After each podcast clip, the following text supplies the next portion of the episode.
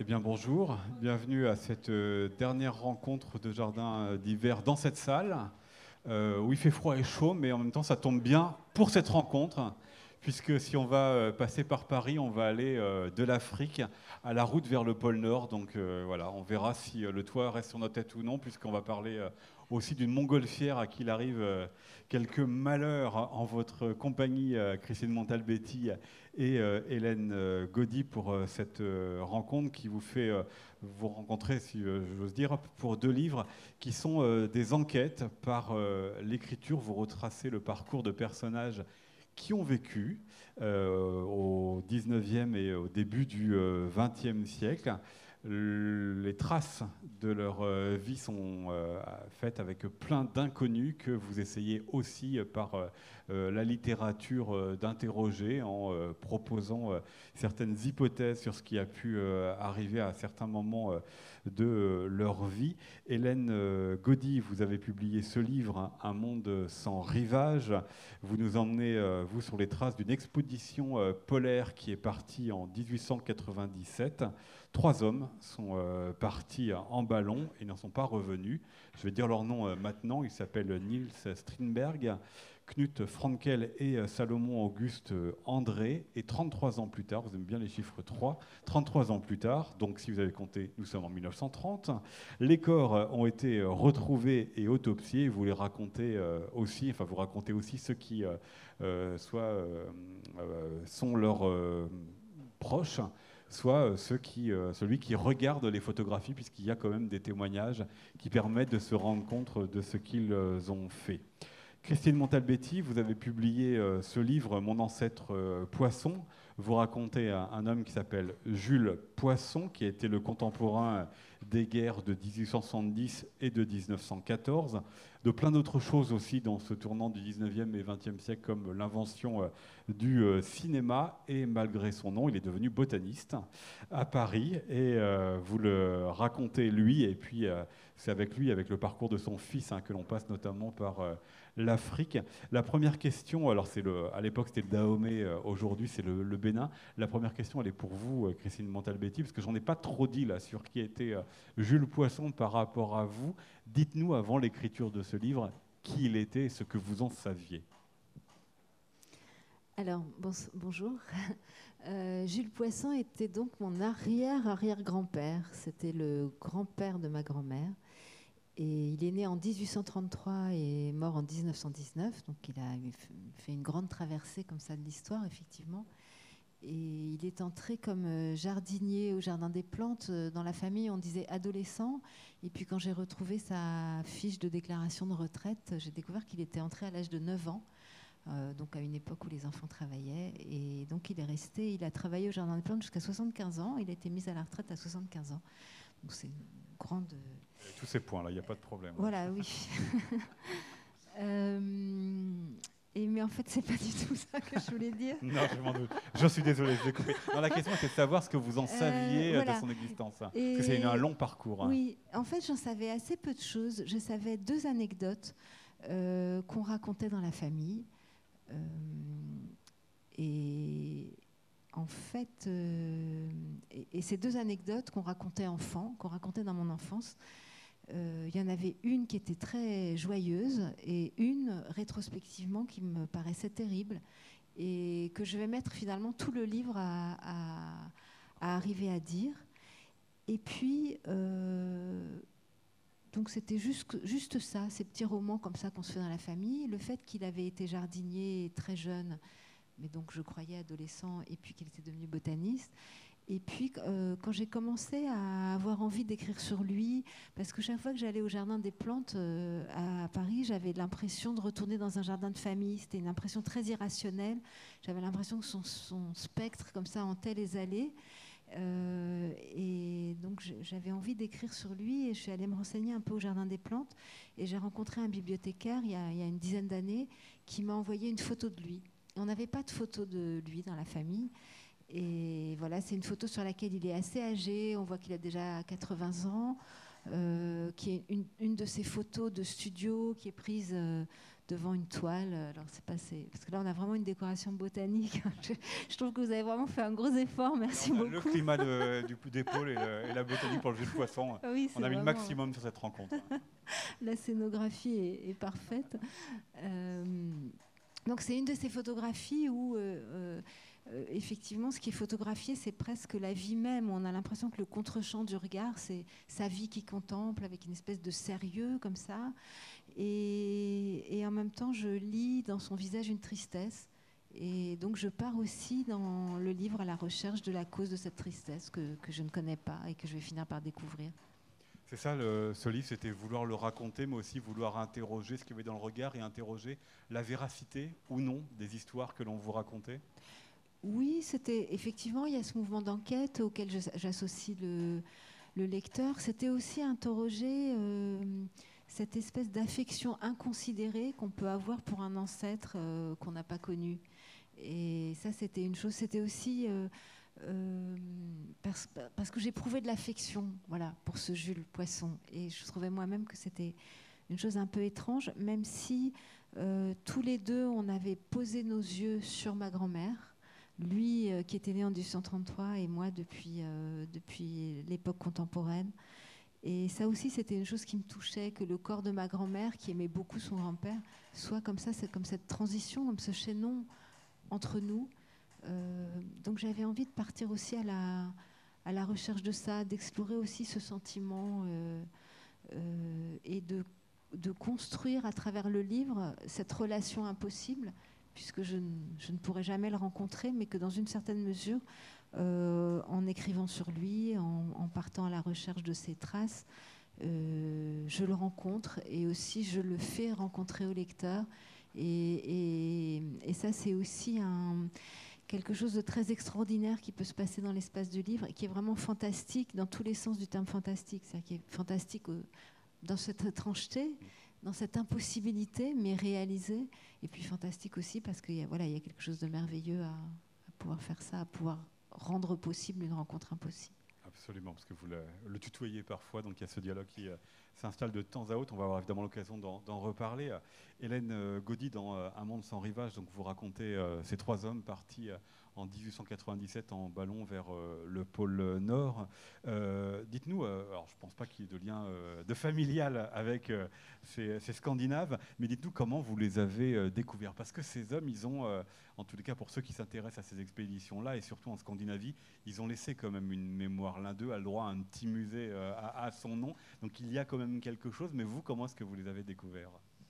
Alors moi, je les ai vraiment découverts par l'image, en fait. Euh, Christine parlait d'une photographie, et c'est vrai que moi, j'écris beaucoup à, partir de la photographie et de justement tout ce, hors-champ qu'on peut imaginer dans une photo. Euh, donc ils ont disparu déjà pendant, pendant 33 ans et quand on les a retrouvés, donc on a retrouvé leur corps, mais on a aussi retrouvé des négatifs euh, de, photos qu'ils avaient prises tout, tout, le long de leur parcours.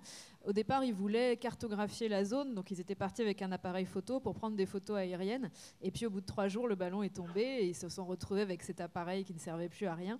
Et plutôt que de le laisser derrière eux, ils ont transformé leur, euh, leur, but, ils en ont fait autre chose, ils se sont photographiés. Donc ils ont documenté, l'un de, des trois qui était photographe, Neil Strindberg, a pris des photos de leur vie quotidienne finalement euh, pendant trois mois d'errance sur la banquise. Vous avez compris hein, le, nombre de chiffres 3 que Hélène euh, cite. Et ces photos ont été miraculeusement euh, développées dans les années 30, puisqu'évidemment, elles étaient très abîmées. Elles avaient passé 33 ans sous la glace. Et donc, c'est vraiment euh, des revenants par la photographie. Au sens propre, ils reviennent par la photo. Euh, et on va les voir réapparaître alors que leurs corps ont quasiment disparu, mais les photos, elles, les, font revenir. Moi, j'ai vu ces photos par hasard dans un musée à Copenhague il y a quelques années. Et avant même de, lire leur histoire, j'ai été vraiment saisie par ces images. Euh, par leur étrangeté absolue, parce que c'est des, images où finalement on ne voit quasiment que du blanc, euh, le paysage est complètement engommé, on ne voit ni le, ciel, ni, on ne voit pas la différence entre le, ciel et, la neige, tout est, tout, est, tout est blanc, et là il y a ces trois petites silhouettes, ou ces deux silhouettes souvent, euh, qui, qui apparaissent et qui restent très mystérieuses parce qu'on voit jamais vraiment leur visage. C'est vraiment des petites euh, qui sont toujours très chics, qui sont pas du tout adaptés au, climat. Donc ils ont toujours des, casquettes en tweed. Des, donc on voit comme des petites gravures de mode posées comme ça sur, euh, sur la banquise. Et, l'étrangeté de cette photo et, de ces images et leur, euh, leur dimension spectrale aussi vraiment, vraiment saisissante m'ont beaucoup intrigué. Et puis petit à petit, j'ai creusé leur histoire et j'ai appris ce qui leur était arrivé. Et, l'histoire est venue vraiment confirmer en fait ce, premier moment de, rencontre avec l'image. Euh, j'interrogeais tout à l'heure euh, Christine sur le fait qu'il y avait euh, des récits et puis il fallait peut-être savoir s'ils étaient vrais ou faux pour sa famille. Est-ce que c'était aussi, vous, pour ce livre, pour cette expédition, l'une des volontés? Parce que vous l'écrivez, on a beaucoup fantasmé aussi sur ce qu'ils ont vécu. Est-ce que c'était l'un des buts de l'écriture de savoir si ces fantasmes étaient réels ou de pure invention, notamment dans le temps de 1897 à la, la découverte de leur corps en 1930 bah, l'écriture reste un, autre euh, fantasme, donc c'est pas le but n'est pas de, trouver euh, une vérité, mais ça a plutôt été de, d'examiner les traces, donc euh, ces traces photographiques, les traces écrites aussi, puisqu'ils ont laissé aussi leurs journaux d'expédition où ils racontent eux-mêmes tout ce qu'ils ont vécu. Et ces journaux sont très étranges parce que ils ont toujours une espèce de bonne humeur, ils se plaignent jamais, ils sont très curieux à l'égard du paysage, ils vont toujours faire des descriptions précises, ils vont décrire la couleur d'une plume très précisément, la texture de la neige. Enfin, ils sont comme ça dans une très belle attention et curiosité vis-à-vis -vis du paysage. Et ils ne parlent jamais de de, ce qui est pourtant en train de leur arriver, puisque jour après jour, euh, ils s'acheminent quand même vers, la mort. Et, ces journaux sont, sont, très étonnants, parce qu'on a, au bout d'un moment, on se demande presque s'ils ne sont pas complètement en train d'inventer, ou, quel, quel, statut ont ces documents finalement euh, Même ces photos, on finit par se dire mais comment c'est possible qu'ils prennent encore ces photos alors qu'ils en sont là où ils en sont et, petit à petit, voilà, il y a cet écart qui se creuse entre les documents qu'on a et ce qu'on apprend, ce qu'on commence à, comprendre de leur histoire. Et pour moi, l'écriture, c'était vraiment euh, l'idée de cette écriture, c'était vraiment de se situer dans cet écart-là, en fait, entre entre ce qu'on sait et ce qu'on imagine, et de toujours essayer de, de, de, supposer et aussi d'imaginer à partir de ces, ces traces-là. Parce qu'eux ont laissé davantage des traces que leur entourage, que c'est là aussi où vous avez un, un point commun euh, Christine Montalbetti et puis Hélène Gaudy, c'est que euh, vous racontez, euh, pour vous, euh, Christine, c'est notamment la, Sophie, la femme de Jules Poisson, c'est aussi le, parcours étonnant de son fils, mais chez vous, Hélène Gaudy, ce sont les, deux hommes qui ont, les hommes qui ont découvert les cadavres, c'est aussi celle qui était Anna, la fiancée de Niels. Pourquoi ces personnages-là aussi vous ont intéressé dans le récit Hélène Gaudy? Parce que vous vous êtes confronté là euh, des traces qui sont extrêmement minces pour pouvoir euh, les inventer, pouvoir les raconter. Bah, ce qui m'a d'abord euh, intéressé dans cette histoire, c'est leur, leur, longue disparition, parce qu'ils ont quand même disparu pendant 33 ans et, ils ont disparu pour toujours, mais en tout cas, on n'a rien su de, leur, euh, de ce qui leur était arrivé pendant 33 ans. Et, quand on écrit à partir sur cette question de la disparition, c'est aussi beaucoup, évidemment, à travers ceux qui, restent et ceux, que ça va toucher, ceux qui vont euh, attendre, euh, subir ce manque-là, essayer d'imaginer des hypothèses. Et notamment, donc, cette femme, Anna, qui était la fiancée de, Niels Strindberg et qui va vraiment passer sa vie, en fait, à arpenter elle-même une forme de banquise, puisqu'elle va rester dans ce manque-là toute sa vie, euh, à tel point qu'elle va faire à la fin de sa vie un, geste extrêmement violent euh, qui montre qu'elle n'est jamais vraiment pu surmonter, elle n'a jamais vraiment pu surmonter cette attente. Euh, donc pour, Il faut que vous le racontiez. Non, je ne le raconte pas.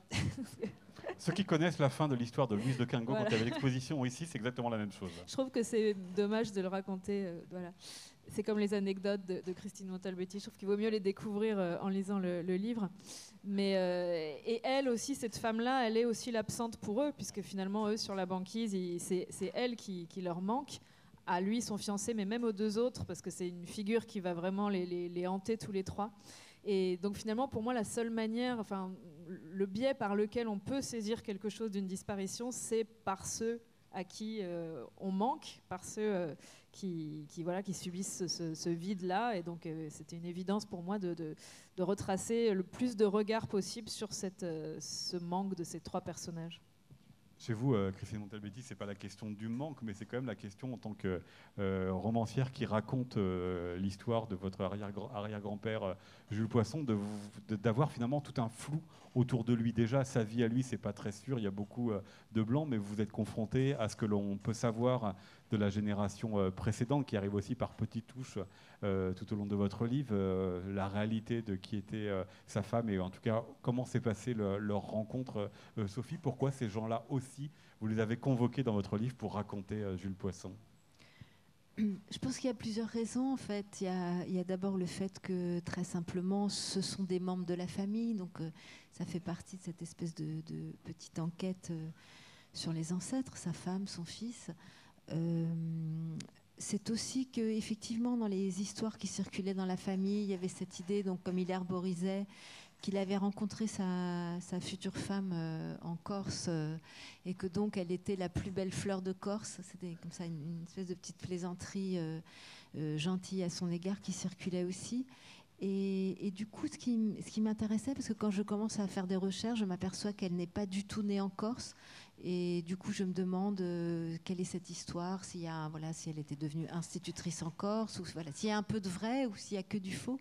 Et du coup, ça me permet d'interroger aussi euh, tous ces petits romans qu'on se fait euh, sur la famille. Et, tout le livre est un peu construit là-dessus, c'est-à-dire sur euh, l'évocation d'un petit roman qu'on se faisait, et puis un élément que je découvre qui vient soit confirmer, soit plus souvent infirmer ce petit roman, mais du coup qui déclenche ma propre imagination et qui fait que du coup, je reconstruis une autre histoire sur un mode hypothétique, et puis ensuite que quelque chose va soit confirmer parfois, euh, soit infirmer. Et du coup, le, livre est, sous-titré roman. Euh, je crois que le, plus juste, parce que malgré tout, c'est quand même une, une, petite enquête généalogique, le plus juste aurait peut-être été de le sous-titrer roman au pluriel parce que c'est ça, voilà, c'est tous ces petits romans qu'on se fait dans les familles, tous les petits romans qu'on se transmet et qui ont leur part d'erreur et puis leur part de fondement dont on ne sait pas très bien d'où il vient. Et, c'était ça aussi, oui, que, j'avais envie d'interroger dans, dans ce livre, de mettre en scène à travers cette expérience particulière de Jules Poisson, tous ces petits romans qu'on se fait. Et aussi, ce qui dans ces romans à la fois fonde les familles et les, et divise, mais aussi euh, peut-être aussi à travers ça faire une sorte de petit éloge de l'imagination, même s'il s'agit d'aller toujours les confronter à des preuves ou des absences de preuves. Des petits romans qui, quand vous les avez euh, découverts, ont changé profondément euh, l'image que vous pouviez avoir de ce Jules Poisson. Je pense notamment à est-ce qu'il était orphelin, est-ce qu'il n'était pas orphelin, mais surtout la relation à, son fils et ses présences et absences successives. Mm. Oui, euh, sur son fils, en fait, c'est vrai que c'était, il y avait ça aussi qui circulait dans la famille, dans les petits romans, le roman du fils prodigue. Euh, je savais qu'il avait eu un fils et deux filles. Moi, je descends de lui par euh, une de ses filles. Et ce qu'on savait du fils, c'était seulement qu'il avait voyagé et que Jules Poisson avait beaucoup souffert de ses absences. Et puis, je finis un peu par. On ne savait même pas son prénom, donc j'avais vraiment aucun moyen de, de trouver des choses sur lui. Et puis, un peu par hasard, je finis par retrouver sa trace, sa date de naissance, son prénom, son lieu de naissance euh, en Isère, alors que je ne savais pas du tout que la famille avait un rapport avec l'Isère. Et puis, peu à peu, ses voyages et, les histoires très tristes qui sont liées à, ce fils. Et il se passe cette chose bizarre qu'un jour, je découvre euh, l'année de la mort de son fils. Et, là, je suis toute seule chez moi ce soir-là et, j'ai un sentiment de deuil bizarre. Euh, donc ça interroge aussi ça, euh, l'affection qu'on peut avoir pour un ancêtre, mais aussi du coup toutes les émotions très étranges qu'on peut traverser quand on part comme ça à, sa recherche.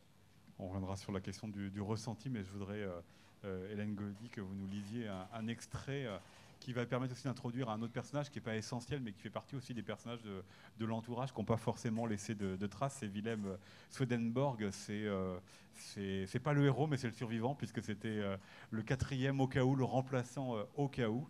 Et là, l'extrait que vous allez nous dire est servi par une bande son qui va vous. Absolument, je, suis ravie, on ne pouvait pas trouver mieux. Imaginez le vent dans les voiles. Et, vous pouvez fermer les yeux, vous y êtes, je pense. Apesanteur. 11 juillet 1897. C'est seulement en voyant le ballon, s'envoler, large coupole de soie rose épinglée sur la brume, que Swedenborg réalise qu'il est resté à terre, remplaçant qui n'a remplacé personne, spectateur parmi les spectateurs, et on ne saura pas s'il a rangé son frein, maudit leur morale et leur santé de fer, ou bien s'il a béni leur étoile et la sienne. À mesure que le ballon devient un point luminuscule au-dessus de la mer, le voyage de Swedenborg se réduit lui aussi, jusqu'à laisser cette empreinte singulière que déposent certains rêves, certains fantasmes ressassés. Il a connu la préparation physique et mentale, il a tout anticipé.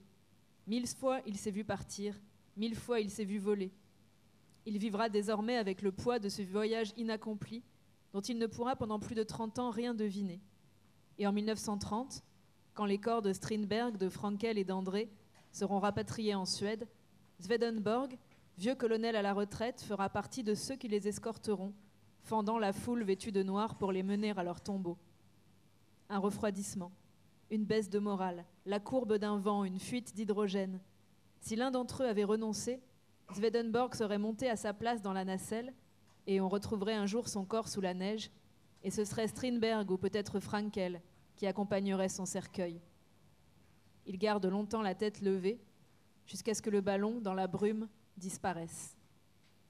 Ils sont seuls à présent, loin des regards et des hurrahs, sans plus de témoins à part bientôt l'œil de l'appareil photo, et on aura beau tenter de remplir les vides, tout ce qui lui échappera demeurera aussi ce qui leur appartient.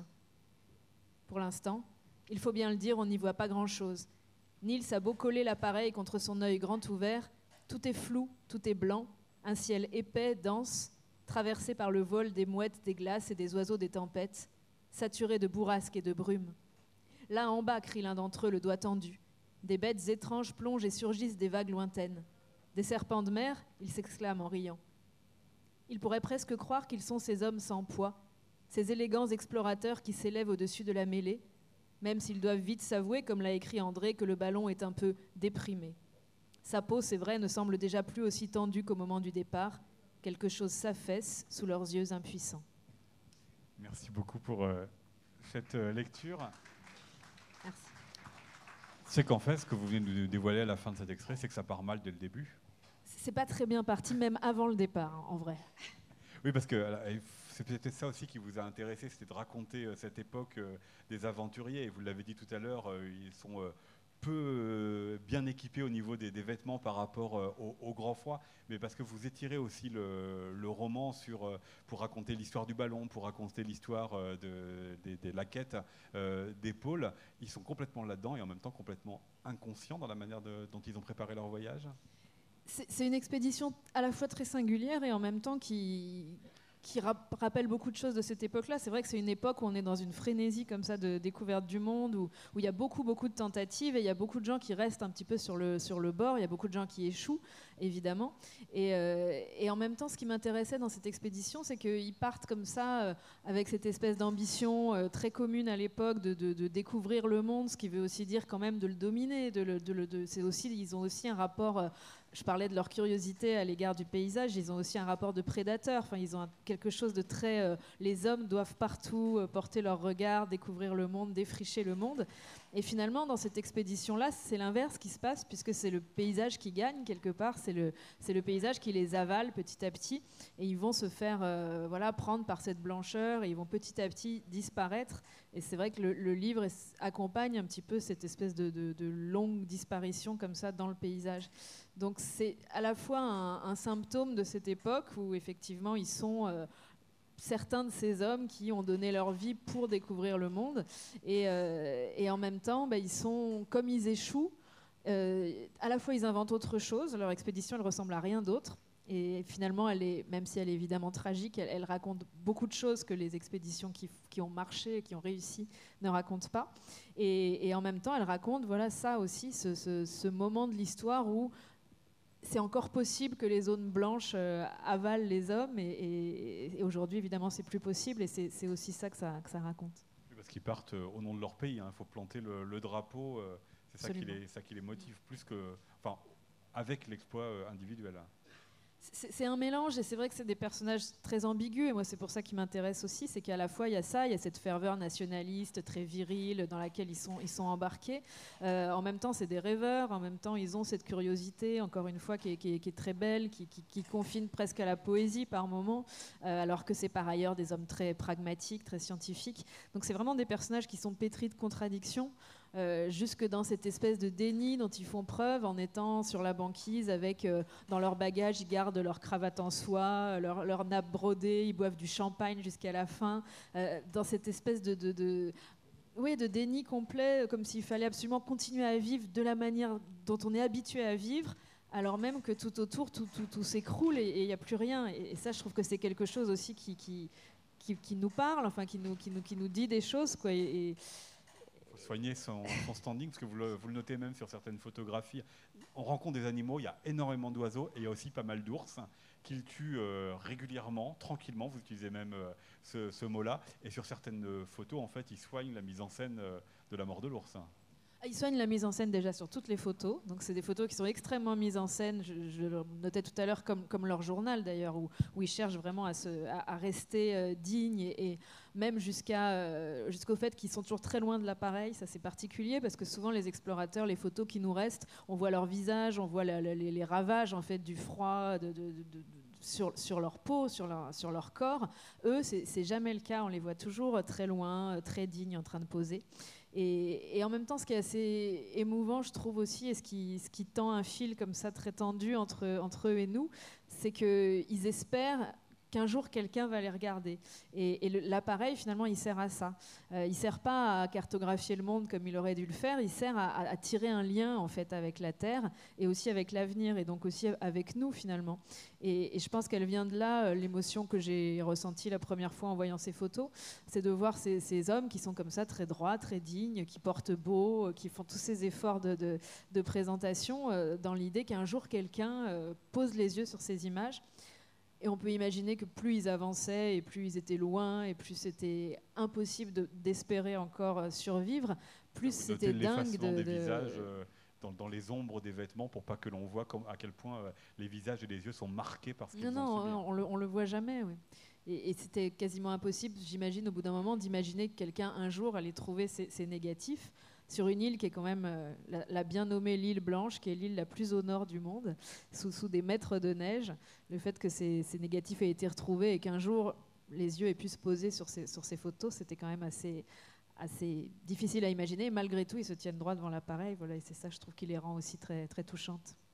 Christine Montalbetti, en racontant euh, Jules Poisson, est-ce que ça vous a aussi intéressé de raconter euh, le monde dans lequel il était pris, la manière dont le monde l'avait euh, façonné. Vous posez cette question, il y, a plein de questions dans votre, on y viendra dans un instant, il y a plein de questions dans votre livre, notamment une, comment est-ce que tu la vis, toi, la commune, et avant ça, la guerre de 1870 Comment est-ce que ça se passe pour toi, le siège de Paris? Il y avait cette volonté aussi, à travers lui, d'essayer de faire ressentir ce qu'a pu être cette fin du 19e siècle Oui, alors c'est vrai à la fois des événements historiques, là, quand vous parlez par exemple euh, du siège de Paris, c'est une façon de revisiter l'histoire, mais du point de vue, par exemple, du, jardin des, du point de vue là, du jardin des plantes.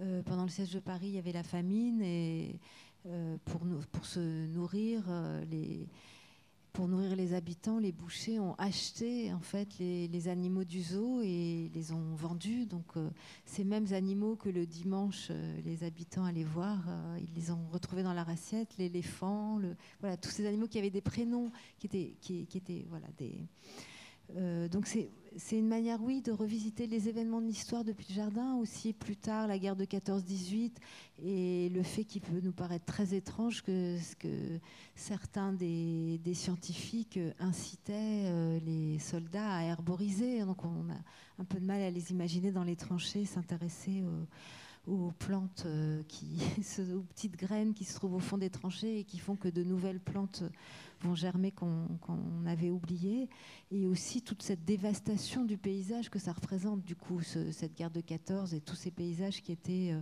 pour un botaniste euh, comme Jules, euh, une occasion joyeuse d'arboriser et qui tout d'un coup se trouvaient tachés de sang et, et retournés, et, lieux dans lesquels les corps gisaient. Et puis c'est aussi une manière de revisiter plus joyeusement euh, des, changements matériels, euh, le passage de la bougie à d'autres formes d'éclairage, euh, ce que ça pouvait représenter aussi dans les, intérieurs, de, passer de la chandelle qui, devait allumer le soir et apporter jusqu'à la chambre à, voilà, d'autres modes d'éclairage. Et puis l'invention du cinéma, d'essayer de retrouver aussi ce que ça a été d'émotion de voir bouger ses corps. Euh, pour la première fois. Et aussi l'invention des appareils pour enregistrer les voix. Ce qui m'a frappé, c'est que dans les revues scientifiques, tout de suite, on a dit que ces appareils étaient là pour enregistrer les voix de nos proches qui allaient disparaître. Et c'est exactement euh, euh, c'était très proche de ma propre démarche qui était d'essayer de, redonner un corps à, Jules, de, réinventer euh, son rapport à l'hiver, parce qu'il y a aussi des hivers très froids ou des ouragans qui, sont racontés dans, dans, une revue, par exemple, comme La Nature, ou que lui-même raconte un ouragan qui, qui met à terre des centaines d'arbres du Jardin des Plantes et, et voilà, d'essayer de, euh, de retrouver, de lui redonner un corps en retrouvant aussi son rapport à, à la lumière, à la chaleur, euh, au froid des hivers, euh, à la promesse des appareils qui enregistrent les voix, à, voilà, à tout, ce que tout ce qui, à travers ces, découvertes qui, engageaient, qui engageaient tout le monde, permet de redonner corps à quelqu'un qui habitait dans, ces années-là. Et puis l'avancée de la science, parce qu'en racontant l'histoire de Jules Poisson, vous racontez l'histoire d'une ascension sociale, hein, parce qu'il rentre par le bas euh, au Jardin des Plantes, et puis il va monter jusqu'à notamment un, laboratoire. Et euh, vous écrivez euh, dans le livre que pour le théâtre, vous avez travaillé sur la figure du docteur Jekyll, et vous vous demandez d'ailleurs quel scientifique il a été, parce qu'on sait qu'évidemment les, les garde-fous, en tous les cas la manière de concevoir la science à son époque n'est pas celle d'aujourd'hui. Ça vous a aussi intéressé, beaucoup interrogé? Euh, en fait, je me suis rendu compte que c'était mon troisième savant. Euh, qui avait eu effectivement euh, Jekyll quand j'avais écrit à la demande de Denis Podalides le cas Jekyll, qui était donc un monologue qui retraçait les troubles de Jekyll Hyde. Et puis il y avait eu mon deuxième roman qui s'appelle L'origine de l'homme, où je m'étais entichée d'un d'un des fondateurs de la paléontologie qui vivait en Picardie au 19e siècle. Donc c'était mon, mon, troisième savant du 19e et je me suis demandé si au fond je m'étais intéressée à, Jacques Boucher de Perthes euh, euh, en Picardie au 19e et si je m'étais intéressée aussi à Jekyll, même si là c'était une demande de Denis Podalides, mais je m'étais engouffrée dans cette demande, si c'était déjà une manière d'essayer de l'approcher euh, lui à travers ses figures. Et puis cette figure aussi de Jekyll, ça, ça montre aussi que voilà que le, savant peut aussi être un homme trouble. Et ce Jules Poisson, c'est une figure plutôt solaire. Euh, une des deux anecdotes est très solaire. Euh, je suis tombée un peu par hasard aussi sur les discours qui ont été prononcés au moment de son départ à la retraite et qui ont été publiés en plaquette sur son jubilé. Et on en parle aussi comme quelqu'un de très solaire, qui avait beaucoup d'humour, qui était. Mais cette figure solaire, elle a, aussi son, versant trouble, qui est cette deuxième anecdote que, que je raconte et qui fait qu'il a aussi ses petits côtés euh, Jekyll Hyde. Euh, voilà. Alors il y a une question évidemment que tout le monde se pose, je suppose. Pourquoi un poisson devient botaniste?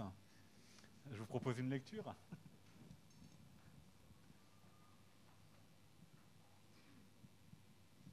En fait, je, commence le, euh, récit en, parlant de ce que j'appelle euh, de ce que je propose d'appeler l'expérience de l'aquarium, où euh, peut-être que, vous avez vécu cette expérience de vous trouver devant un aquarium, soit chez des gens, soit dans un aquarium, devant un aquarium public, et, ce qui se passe dans cette rencontre avec le poisson, et, où tout à coup on est face à face avec finalement notre ancêtre le plus lointain, celui le plus lointain dont on se connaisse, puisqu'il paraît qu'on qu'on descend du poisson. Et c'est aussi pour ça que le livre s'intitule Mon ancêtre poisson, euh, parce que je trouve assez extraordinaire que le plus ancien ancêtre que je me connaisse s'appelle euh, Poisson, s'appelle Jules Poisson, donc Poisson comme notre ancêtre le plus commun. Et donc là, le passage que vous avez choisi, c'est un peu plus loin, mais aussi sur la question du nom. Je ne sais pas comment tu le vivais, ton nom, si tu considérais seulement que c'était un nom courant, si tant est que ça l'était, si pour toi c'était juste un nom propre, ou bien si tu l'entendais constamment, l'homonymie. Enfant d'abord, à remuer ça dans ta tête, surtout quand tu allais voir le bassin, toujours à avoir dans un coin de ton esprit, quand on prononçait, ton nom, l'image des écailles, des corps ondulant dans des eaux troubles, ou encore ces fameux bocaux dans lesquels un ou deux spécimens, souvent rouges, des cyprins en vérité, mènent une vie aride dans cet environnement trop étroit et abstrait où il n'y a plus qu'à tourner en rond. Et plus tard, à fouler presque tous les jours le sable des allées du muséum et à en croiser des ichtyologistes, comme on disait, des collègues en somme, à penser à eux, penchés sur leur bureau, écrivant sous la lampe les mots branchis, nageoire caudale ou ovipare dans ces mêmes bâtiments devant lesquels tu passais, et eux qui te disaient Bonjour poisson, avec un air entendu. Ton nom précieux pour moi, emblématique, mais que, pardon pour ceux d'entre vous qui s'appellent Poisson, je ne suis pas mécontente de ne pas porter, jusqu'à nouvel ordre, je garde mon nom. Ton nom qui naturellement te désigne comme une origine, qui renvoie à ce temps sans langage pour commenter tout ça, sans personne pour le décrire, où on était des poissons circulant dans l'eau avec notre bouche toute ronde, d'où des siècles plus tard allaient sortir des mots, et où on gobait la nourriture en attendant d'avoir l'idée d'aller voir un peu sur le rivage à quoi ça ressemblait, et de nous laisser pousser les membres pour que ce soit plus facile, expérimentant alors la vie sur Terre, passant par différentes phases de génération en génération, jusqu'à ta silhouette, deux bras, deux jambes et cette redingote qui parcourt les allées du parc. Merci beaucoup pour euh, cette lecture. Alors, il y a quelque chose qui est très important dans votre, dans votre livre, euh, c'est Montalbetti, c'est euh, son écriture, parce que vous avez parlé de la photographie que l'on vous a donnée, vous avez parlé de l'idée à l'époque qu'il y ait la possibilité, je laisse avec beaucoup de, de, flou, la possibilité d'enregistrer la voix, et puis il y a tout ce qu'il a écrit, notamment les articles dans la revue euh, La Nature. Dites-nous en quoi ces articles ou ces écrits ont été importants parce que vous essayez là aussi de trouver une filiation entre euh, son écriture et votre manière de l'écrire. Hmm. Oui, parfois je m'aperçois qu'on a des points communs, alors j'ai envie qu'on ait des points communs aussi peut-être. Euh, mais surtout ce qui était très touchant, c'était de pouvoir entrer dans ces phrases. Euh, et à un moment, je dis que j'ai l'impression d'un espèce de duplex temporel. Donc moi, je lui parle dans le livre, le livre lui est adressé. Je vous parle beaucoup aussi parce que euh, de roman en roman, je, m'adresse constamment à mes lecteurs et j'ai besoin dans l'écriture de cette relation, j'ai besoin de la mettre en scène dans le livre. Et pour moi, écrire, c'est vraiment un, geste adressé. Euh, c'est vraiment ce qui justifie le fait d'écrire, votre présence à venir dans le moment où j'écris. Donc il y a cette double adresse, je m'adresse constamment au lecteur, mais je m'adresse aussi à, Jules, je le tutoie évidemment, puisque c'est mon arrière-arrière-grand-père, donc on est quand même en famille. Et, et, quelle était votre question? Oui, et du coup j'ai l'impression que à la fois je lui, je lui parle, mais à la fois il me parle sans le savoir à travers ces textes que j'ai la chance de, de lire. Et du coup, je le lis pas du tout d'une manière méthodique, pas du tout comme si je faisais un travail euh, d'historienne, mais comme ça d'une manière plus spontanée, intuitive. Euh, euh, je commence par un. Par exemple, je ne lis pas ces articles dans l'ordre chronologique, mais vraiment comme ça, par affinité. Je commence par un, article sur le vieil acacia du, du muséum. je, voilà, je, circule dans ces textes et, et parfois, je, note sur mon ordinateur des phrases. Et du coup, j'ai la sensation aussi très concrète euh, de la phrase qui est passée de son corps au mien, euh, qui est passée de ses doigts, de sa plume, euh, écrivant sa phrase, à mes doigts, tapant cette même phrase sur, sur mon ordinateur. Et il y a comme ça comme une sensation de, relais entre son écriture et la mienne, qui est, qui est une chose qui est assez belle à éprouver pour moi. Et puis aussi, voilà, cette joie d'entrer dans ces phrases. Je, n'aurais pas entendu sa voix parce qu'il n'y a pas d'enregistrement de sa voix, mais euh, puisqu'on parlait des enregistrements tout à l'heure. Mais euh, en revanche, sa, voix dans l'écriture, oui, j'aurais eu accès et je trouve que c'est une grande chance. Aussi parce que certes, il, il a écrit beaucoup euh, d'articles scientifiques, mais vous le notez, même dans ces articles-là, il laisse transparaître quelques petits détails domestique, donc quelques petits détails intimes qui vous ont rendu aussi plus facile cette euh, proximité, en tous les cas cette, euh, ce lien? Oui, c'est ça, c'est-à-dire que quand je le lis, plus qu'à la recherche d'un savoir, en fait, je pars à la recherche des petits indices euh, qu'il peut distiller ici ou là sur sa vie quotidienne. Euh, par exemple, ses comparaisons. Quand il veut nous expliquer quelque chose et qu'il compare à euh, des cigares, alors je mets des cigares, je mets une petite boîte à cigares dans son appartement, à je ne, sais plus, à un moment à une soupe ou à un gâteau. Donc j'imagine Sophie, sa Sophie en train de faire un gâteau dans l'appartement. Donc il y a aussi ça, aussi ce que ça euh, et puis le fait que ça reste une écriture assez subjective, cette écriture scientifique au 19e, et donc il n'hésite pas à dire par exemple qu'il a acheté des, bijoux en bambou et une, épingle à cravate en bambou. Donc j'imagine Sophie en train de lui fixer son épingle à cravate ou lui en train de regarder les pendentifs aux oreilles de Sophie. Et, voilà, c'est tous ces tout petits éléments autobiographiques comme ça qu'il peut bizarrement intégrer au détour d'une phrase et qui me permettent d'étoffer euh, son monde, euh, la, connaissance de son monde. Et vous, Hélène Gaudy, au-delà des photographies hein, de ces euh, explorateurs, tous les textes qu'ils ont laissés, le journal ou les, lettres non envoyées de Niels à, Anna, est-ce que ça vous a aussi facilité le travail ou est-ce que c'est une voie que vous avez essayé aussi de retrouver Alors évidemment, il y a plusieurs voix chez eux, mais est-ce que ça a inspiré votre voix pour ce livre?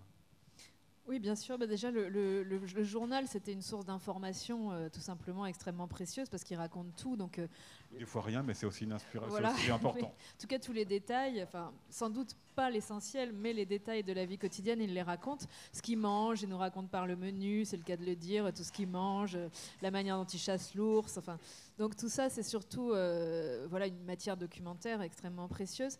Après, il y a aussi des extraits que j'ai choisi de citer dans le, dans le livre. Et c'est vrai que je ne les ai pas choisis pour leur valeur euh, factuelle ou informative, mais plutôt pour euh, leur mystère, leur, leur, poésie par moment. C'est vrai que quand on sort quelque chose du contexte, surtout quand autant de temps passe et qu'on se retrouve à lire la langue du 19e, qui est finalement quand même assez loin de nous, on se retrouve avec des bribes qui sont qui deviennent presque des haïkus. Je me souviens, il y a un petit passage que, j'aime bien qu'ils ont écrit quand ils sont encore dans le ballon. Et ils écrivent euh, Café bu en 18 minutes, sucer les tenailles, oiseaux des tempêtes arctiques, pluie de petits pois. Donc, un inventaire. Voilà, on peut se demander euh, ce qui s'est passé, puisqu'évidemment, on n'a pas le contexte. Donc, est-ce qu'ils jettent du lest et ils jettent des petits pois? Est-ce que c'est des flocons de neige? Est-ce que donc, donc c'est cette valeur aussi très énigmatique en fait du document qui m'intéresse. Et c'est vrai que c'est j'ai énormément aimé dans le, livre de Christine aussi ce, rapport au document qui est finalement euh, euh, très intuitif, justement très très affectif. Et c'est vrai que j'ai pas personnellement de lien euh, de parenté, c'est vrai, avec, euh, avec ces trois explorateurs, mais c'est vrai que quand on passe ce temps-là, moi ça a été quatre, presque cinq ans d'écriture avec eux, donc il y a quand même ce lien euh, affectif qui se, qui se crée. Et de la même manière, moi j'ai pas du tout essayé de faire une biographie exhaustive sur eux, il y, en a déjà eu d'ailleurs, et c'est pas ça que j'avais envie de faire. mon rapport au document, il est beaucoup plus d'essayer d'attraper de, de, la chair, en fait, d'essayer de, de, trouver une photographie, de trouver une phrase qui va faire qu'à un moment donné, ben, il y a quelque chose qui résonne avec soi, euh, de manière parfois un peu mystérieuse, ou parce que ça fait écho à quelque chose qu'on a pu vivre. Et d'un coup, le document euh, devient une, matière qui nous donne accès vraiment à une personne, en fait. Et, on peut regarder des, centaines de photos, ou on peut lire des centaines de livres du journal, et d'un coup, il y a une ligne qui va euh, nous dire quelque chose, nous parler, et dans laquelle on va pouvoir s'engouffrer pour déplier. En fait, moi, j'avais toujours un peu cette image de déplier, parce que finalement, c'est vrai, les traces, c'est souvent de l'ordre du détail, c'est souvent des, toutes petites choses, leurs vêtements, par exemple. voilà, de la même manière, les, objets qu'ils ont eus avec eux, euh, les, quelques mots qui restent dans les dernières pages du journal, où finalement, il y, a des petits points blancs, parce que ça a été tellement abîmé qu'il reste plus que des bribes. Euh, là, l'écriture peut se saisir de tout ça pour faire comme si voilà, on dépliait un, pliage, un origami pour aller voir ce qu'il y a à l'intérieur et pour essayer d'inventer ce qu'il y a à l'intérieur. Et le, lieu, parce que pour euh, Christine Montalbetti, il y a le Jardin des Plantes, même si entre euh, fin 19e, début 20e et nos jours, il a beaucoup changé, mais vous, vous êtes aussi euh, rendu, alors non pas partout où ils ont été, mais en les cas sur leur point de départ en 2016, qui est l'archipel du Svalbard. On le connaît mieux avec notamment le Spitzberg, hein, qui est la, grande île la plus connue là-bas. Est-ce que là, vous les avez trouvés en vous y rendant? Alors, Bon, déjà, j'ai fait un voyage effectivement très modeste, hein, qui n'a rien à voir avec le leur et qui était très, très, peu aventureux, voilà. Euh, très modeste pour des raisons aussi concrètes, parce qu'au Spitzberg, donc il y a une ville euh, dont on n'a pas le droit de sortir sans être équipé d'une carabine ou, d'un guide équipé d'une carabine, parce qu'il y a des, beaucoup plus d'ours polaires que d'habitants euh, sur cette île. Donc, donc moi, mon voyage a été vraiment très restreint et, c'était plus pour avoir une idée justement de la gamme un petit peu des odeurs, des lumières, de, des sensations. J'avais besoin de voir, par exemple, si la lumière du soleil de minuit ressemblait à la lumière du, du jour. C'était une question que j'arrivais pas à, résoudre, il fallait que je le, je le vois par moi-même. Donc c'était vraiment des, choses comme ça que j'allais chercher. C'était plus une gamme de, sensations, d'images pour l'écriture. Et par contre, ce que j'ai trouvé, non, c'est pas eux, c'est vraiment un paysage en fait que j'avais pas. Euh, euh, Enfin, que j'avais évidemment imaginé et vu en photo, mais, mais, cette, euh, ce saisissement en fait de ce paysage-là qui ressemblait à rien de ce que j'avais pu voir et, qui m'a vraiment happé, enfin qui, qui, était extrêmement fort comme, comme lieu pour moi, ça en fait beaucoup plus influencé l'écriture que ce que je pensais au départ, parce que ce que j'ai vu aussi, c'est les changements justement de ce paysage. Euh, c'est le fait que ces photos euh, blanches que je voyais depuis toutes ces années où j'ai travaillé sur le, livre ne sont plus possibles à cet endroit-là, puisque en été, à la période où ils sont partis, évidemment, il n'y a, plus de, a neige. Euh, enfin, en tout cas, quand j'y suis allée moi, il n'y avait plus de neige. Et, et ça a ouvert autre chose. Je me suis rendu compte que ce que je voyais sur ces photos, c'était plus seulement leur disparition à eux, mais c'était aussi les changements de, ce lieu-là, en fait, les métamorphoses de ce lieu-là, qui sont quelque part aussi la conséquence de ce que eux ont fait, même si évidemment ils ne sont pas les seuls et que eux ont échoué, mais derrière eux il y en avait beaucoup d'autres qui ont participé à cette espèce de grande entreprise d'apprivoisement du paysage et, et, et finalement c'est devenu assez vertigineux parce que ce blanc qui était pour moi la couleur de, l'absence, la couleur de ce qui, du vide, de la disparition, vient elle-même à disparaître en fait. Et, ça change aussi le langage, ça change aussi la représentation qu'on a des choses. Si, euh, le blanc lui-même disparaît, c'est pour moi une forme de vertige. Et puis il y a une question euh, que je vais vous poser euh, toutes les deux parce que ça, vos livres sont très différents, mais vous l'affrontez euh, l'une et l'autre, c'est la question de l'enquête et la question des hypothèses. On l'a un peu suggéré euh, tout à l'heure. Euh, dans votre livre, Christine Montalbetti, sur votre ancêtre Jules Poisson, d'abord votre place du jeu évidemment très présente, parce que vous l'avez dit, il y a ce dialogue avec cet arrière-arrière-grand-père, mais il y a aussi beaucoup de points d'interrogation pour savoir ce qu'il a été, ce qu'il a fait ou ce qu'il aurait pu faire. Et chez vous, Hélène Gaudy, il y a pas mal de peut-être aussi pour envisager euh, certaines hypothèses. Comment est-ce que vous les avez euh, décidées, euh, toutes ces hypothèses, et puis de les partager Certains qui sont peut-être pas dans le livre d'ailleurs. Hein. Qui souhaite commencer? Christine peut-être? C'est-à-dire, c'est à la fois ce que, ce que je commençais à dire tout à l'heure sur tous les petits romans qu'on se fait dans les familles et sur comment, quand un de ces petits romans est infirmé, ben, euh, les nouveaux faits eux-mêmes fonctionnent comme une espèce de trampoline à partir duquel notre imagination va de nouveau euh, rebondir sur d'autres euh, hypothèses. Et puis voilà, et comme ça, c'est aller comme ça de petit roman en petit roman. c'est aussi une façon, comme je commençais à le dire tout à l'heure, de faire l'éloge de l'imagination et de ce qui se passe même dans la lecture, parce que ce qui se passe évidemment dans le travail d'écriture, mais aussi dans le travail de la lecture, où vous convoquez constamment vos imaginations pour vous représenter les choses, pour euh, travailler autour de l'hypothèse. Et puis c'était aussi une manière de créer un suspense, de, donner une structure au livre, euh, puisque je vous associe à l'enquête et que euh, euh j'ai pas commencé par faire une enquête pour finalement vous donner le bon récit ou le fragment du bon récit. Euh, ça ne m'intéresserait pas de faire ça. Je pense qu'il n'y a pas une bonne version des choses en plus. Je pense qu'on ne peut jamais écrire la vie de quelqu'un, que ce qui est intéressant, c'est précisément que c'est complexe, que ça échappe. Et oui, il y a des choses qu'on peut toucher. Oui, il y a des choses au sujet desquelles on peut avoir des intuitions justes. Mais ce qui est important, c'est la complexité. C'est n'est pas de, rendre plus linéaire ou plus simple. Euh, donc, à la fois, pour moi, c'était important de préserver cette complexité, mais aussi euh, de vous associer à ce mouvement d'enquête, parce que c'est aussi une façon de euh, voilà, de construire aussi, c'est aussi une façon de permettre que le texte, que le livre se construise aussi sur un suspense où des, petits pans nouveaux sont, découverts de son histoire ou des grands pans brutalement, ou voilà, où, on puisse aussi être dans cette attente, dans ces revirements, dans ces nouvelles hypothèses auxquelles je vous associe, et puis, et puis dans ces, nouvelles versions des choses qui ensuite s'imposent petit à petit et puis se renversent, etc chez vous, Hélène Je me sens tout à fait proche de cette, définition, mais euh, après, moi, c'est vrai que j'ai écrit euh, des, livres qui sont complètement des romans où absolument tout était inventé. Et c'est vrai que ce livre-là, c'est le troisième finalement où, je suis plus dans une, même si ça reste du roman, mais, mais c'est du roman qui naît en fait, qui, sort vraiment des, de, traces de, choses qui ont eu lieu. Euh, et je trouve que ça ne met pas dans la même position tout à fait. En tout cas, moi, je ne me sens pas dans la même position. Et c'est une position que j'aime beaucoup, qui est celle de faire avec, en fait. C'est-à-dire qu'on n'a pas enfin, j'ai pas une position de, de, où je peux tout décider, où je peux inventer. Est-ce que le personnage va à droite ou à gauche Est-ce que c'est plutôt, je me dis, bah voilà, j'ai ça, j'ai un document, j'ai une photo, et la question de l'enquête, elle est importante parce qu'on n'est pas du tout dans la même position et on doit au contraire chercher on ne doit pas décider, on doit chercher. Et, moi, j'adore cette position en fait d'enquête, même si évidemment elle n'est pas policière, il n'y a pas forcément de, réponse à, ce qu'on cherche, mais euh, il y a cette idée de, des indices et de, et de tout ce qui a pu se passer à partir d'une même image, par exemple. Quand on regarde une image, euh, il y a énormément d'hypothèses. On peut imaginer ce qu'il y a hors champ, on peut imaginer euh, qui a pris la photo, euh, on peut penser que la personne sur la photo euh, feint l'émotion qu'elle a l'air de, montrer, qu'elle sourit, mais qu'en fait, c'est pas ça qu'elle ressent. Enfin, et, évidemment, aucune de ces hypothèses, enfin, il y a une, des hypothèses qui est peut-être la bonne, mais on, ne pourra jamais le savoir.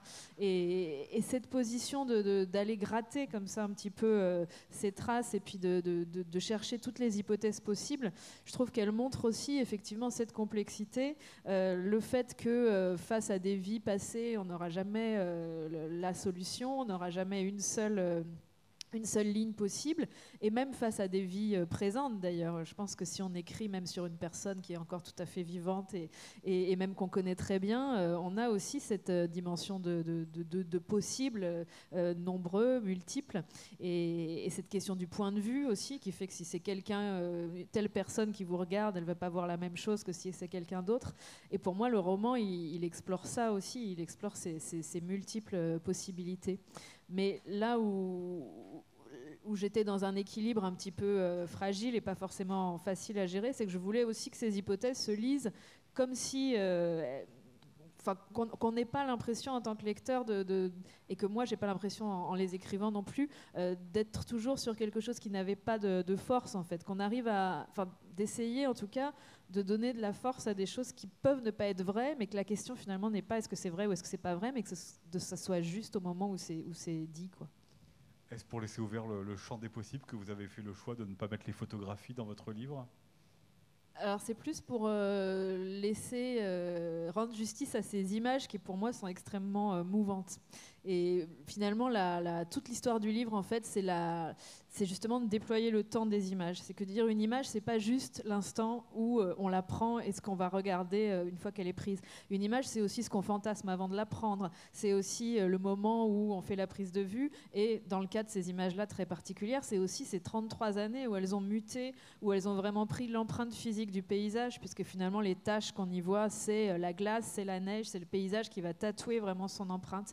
Donc ces images, elles ont mille vies, et l'écriture, elle sert à ça, elle sert à déployer en fait tout ce récit qui est, dans une, qui est contenu dans une image. Donc pour moi, ça aurait été vraiment absurde de, les montrer, puisque j'essaie de faire l'inverse, en fait. J'essaie de les déplier, encore une fois, et de, montrer tout, qu'une image, en fait, c'est un trajet, et encore plus une image argentique, parce que euh, une image argentique, si on l'expose euh, trois secondes de trop, elle, redevient noire, on perd des détails. Et donc, il n'y a pas une seule version, là non plus, d'une image. Il y en a énormément. Et, c'est ce que l'écriture peut permettre, c'est de, déployer justement toutes ces versions possibles puis une dernière question pour vous, euh, Christine Montalbetti. Vous écrivez euh, Il est doux le temps que je passe avec toi. Je voudrais ne pas m'en arracher. Je continue à te lire de ci, de là. Je te cherche derrière ce que tu dis des plantes. Est-ce que vous continuerez à le lire longtemps pour euh, justement continuer ce temps avec lui?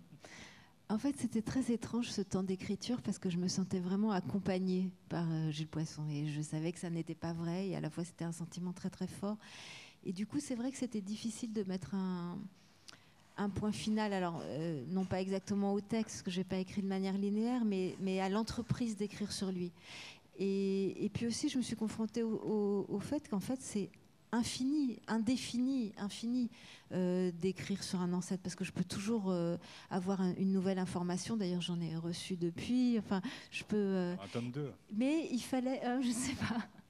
Et à la fois, il fallait finir euh, pour donner une forme, parce que c'était la seule condition pour que je puisse vous le faire rencontrer, c'était que le livre existe et donc que j'arrête d'être seulement dans la recherche. Et puis aussi pour moi, pour reprendre le cours de ma vie et puis pour écrire euh, d'autres romans auxquels je pense. Voilà, merci à, toutes les deux. Est-ce que vous avez une question à leur poser pour terminer cette rencontre? Eh bien, c'était donc la fin de cette euh, rencontre. Vous allez pouvoir euh, les retrouver à la sortie de la scène pour une séance de dédicace. Hélène Gaudy Merci. pour Un monde sans rivage et Christine Montalbetti pour Mon ancêtre poisson. Merci beaucoup Merci. à toutes les deux. Merci à vous.